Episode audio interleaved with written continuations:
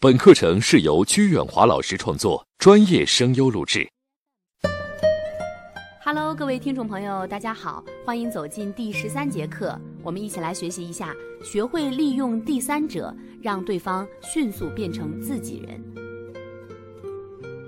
我们首先来看，当着别人的面儿夸赞。一位副科级的学员到外地去出差，回来不久呢，他就被提拔当了正科长。回忆起这次升迁的经历，他说可能与他不久前和处长一起出差有关。这位学员他就回忆说，有一次他和处长一块儿去出差，当时呢客户单位有三个人对处长不敬，他一声断喝就说：“这是我们处长。”把那三个人吓得一直往后退。哎呀，我们一直以为您是处长，他大声说道：“这才是我们处长呢，我们处长可了不起了。”他当着那三个人的面儿隶属了处长的丰功伟绩，最后那三个人也敬佩的直竖大拇指，并不断的赔礼道歉。回来之后呢，他发现处长对他特别的好，不久之后他就得到了提拔。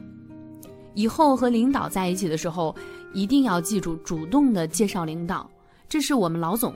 作为领导呢，他自己不好意思说我是老总，由助手说出来就顺理成章了。多捧一捧上级，那上级也会多想着提拔提拔你。在生活和工作当中，每个人都想显示出自己的重要和优越。我们不仅应该对上级领导表现出尊重和欣赏，以凸显他重要性；对于其他人，我们也要表现出这种欣赏之意，给予恰当的赞美。在培训班上呢，经常有夫妻或者是同事先后来上课。那当助理跟我介绍说，呃，这个是去年某班上谁谁谁的夫人，我马上就说，哦，这么年轻漂亮，哎呀，她真有福气。这还不到位，此时还应该对她的丈夫有一番积极的评价，所以我会接着说我对她丈夫的印象。她去年在班上表现的特别优秀，大家都很喜欢她。我相信这些话当天晚上便会传到她丈夫那里，得到老师的赞赏，丈夫高兴。权威人士的评价，妻子也高兴，嫁了一个好丈夫，夫妻间会因此而增加了许多的幸福感。记住，下次你们单位的男同事的女朋友来了，正是赞美男同事的好机会。你是我们小强的女朋友呀？哎呀，真漂亮！小强呢，是我们单位有名的帅哥。我们一直想看看到底是什么样的美女才配得上小强，郎才女貌，挺般配的。第二天，小强就会笑容满面的拉着你的手说：“哎呀，昨天你跟我女朋友说什么来着？”同样，你们单位女同事的丈夫来到单位，你也要赞赏一番。你是我们小丽的先生啊，小丽是我们单位最漂亮的女孩。我们一直想看看谁这么有福气娶了我们小丽，原来是你啊，挺般配的，天生一对儿，以后要对我们小丽好啊。晚上这番话便会传到小丽的耳朵里。第二天一上班，小丽就会找到你，讨论一番你是如何恭维她的，并要求你详细说说对她先生的印象。我们再来看，适时的引用他人的赞美之词，引用第三方的话来赞美，对对方更容易接受一些。一般人的观念中，总认为第三方所说的话比较公正实在，因此以第三方的口吻来赞美，更容易得到对方的好感和信任。比如由自己直接说出“你看起来真年轻”之类的话，不免有一些恭维或者是奉承之嫌。而如果换一个说法，是你真年轻，难怪小王一直跟我说你看上去总是这么年轻的靓丽，这样是不是更可信？一位演员当年参加训练班的时候呢，老师说他没有演员的这种天赋，建议趁早改行。他也认为自己前途暗淡，因此整天情绪低落。看到女儿想放弃，母亲对他说起了隔壁德高望重的王伯伯的话：“我最看好你的女儿，她一定能成为大明星。”经母亲这么一说，他顿时觉得眼前一亮，重新振作起来，不断的进步，终于踏上了成功之路。母亲为了安慰女儿，借用隔壁王伯伯的话，起到了很好的鼓励效果。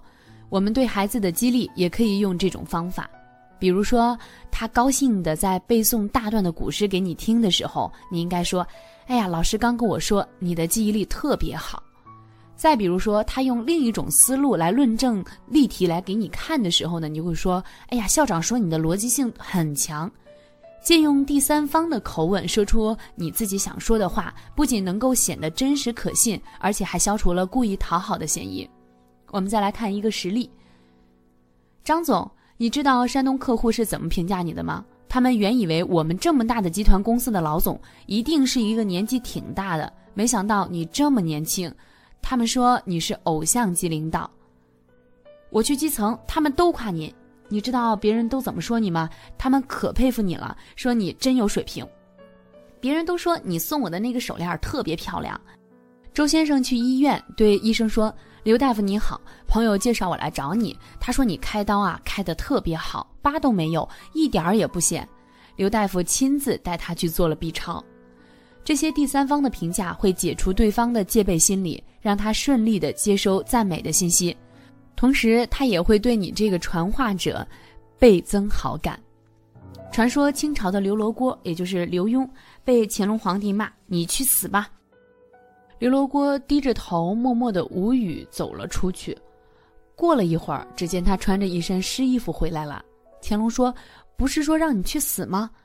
刘罗锅笑呵呵地说道：“我去了，可是被屈原给骂回来了。他说我是碰到坏君王才自杀的，你碰到这么好的君王，干嘛还要去死？回去。于是我就回来了。”乾隆听完哈哈大笑。刘罗锅借用正直的屈原来捧皇上，可谓是捧技高超，令人佩服。皇上当然也是喜不自禁。适时的引用他人的赞美之词，显得既公正又客观，同时也表达出了自己的主观感受。表面上是别人赞美，实际上也是你自己的心声流露。从心理学的角度来看呢，你之所以传达别人的话，是因为你也赞同。如果不赞同这些评价的话，你是不愿意去传达的。就像生活中小道消息的传播者内心都偏于相信，才会去卖力的传播一样。当一个人能够分辨出流言，他会置之不理的。所以，流言止于智者，即是指此。我们也要做止流言的智者，也应该做赞美之词的传播者。再来看一看，让赞美的话间接的传给他。赞美的话不直接与对方说，却能让对方知道，这是一种高明的技巧。在背后称赞人，往往会取得意想不到的效果。如果有人告诉你，谁谁谁在背后说了很多关于你的好话，你会不高兴吗？这种赞美，他如果当着你的面说的话，或许会使你感到虚假，或者是怀疑他是否是诚心的。但是背后说出来的话就没有虚假的奉承的嫌疑了，因为人们通常认为本人不在场时，别人没有迎合和称赞的必要。那这个时候，如果从别人嘴里知道了他人对自己的好评，必定会认为所言不假，当然会打心眼里觉得舒坦。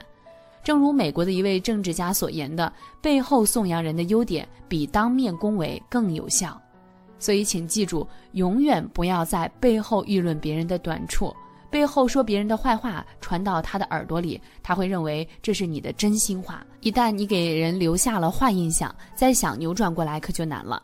背后要说好话，而且只要你的赞歌唱得好，就不愁别人不知道。说者有心，听者也会有意。背后的赞扬最终会传到他的耳朵里，使你对他的高度评价成为真情实意的自然流露。有一次，我在成都为一百多名企业家培训，记得会场与宾馆之间呢有一个廊桥相连。课间休息的时候，我路过那儿，听到了两位先生的谈话。一位说：“这个老师讲得好。”另一个附和说：“嗯，这是我听过最实用的课。”我在旁边经过，偶然间听到这样的评价，心里美滋滋的。如果他们直接对我说：“哎呀，老师，你讲的真棒”，我会觉得可能是在吹捧我。但是他们并没有直接的称赞我，当然反映了他们真实的心声，这个听者自然就高兴了。还记得二零零三年的春天，我在杭州给管理者培训，会场的酒店在三楼，二楼呢有一个咖啡厅。中午我从二楼经过。被一个银铃般的声音所吸引，只见一位女士向窗户外边打手机。喂，嗯，就是特别有名的北京的居远华老师，你听说过吗？他讲的非常的好，有时间你一定要去听他的课。他身材高挑，声音清脆而甜美。当他侧过脸时，我看到他长长的睫毛和忽闪忽闪的大眼睛，那是一位美丽的女孩。也许你会问我，为什么我对她的印象这么深刻？那是因为他对我的评价令我印象深刻，间接赞美如此令人心动，所以你一定要多尝试一下。以上就是今天节目的全部内容，主要给大家讲述了怎么样去间接的赞美其他人。不知道你有没有学会？在下一期节目当中，我们将进行十三把小飞刀当中的倒数第二刀。感谢你的收听，下一期节目我们再见吧。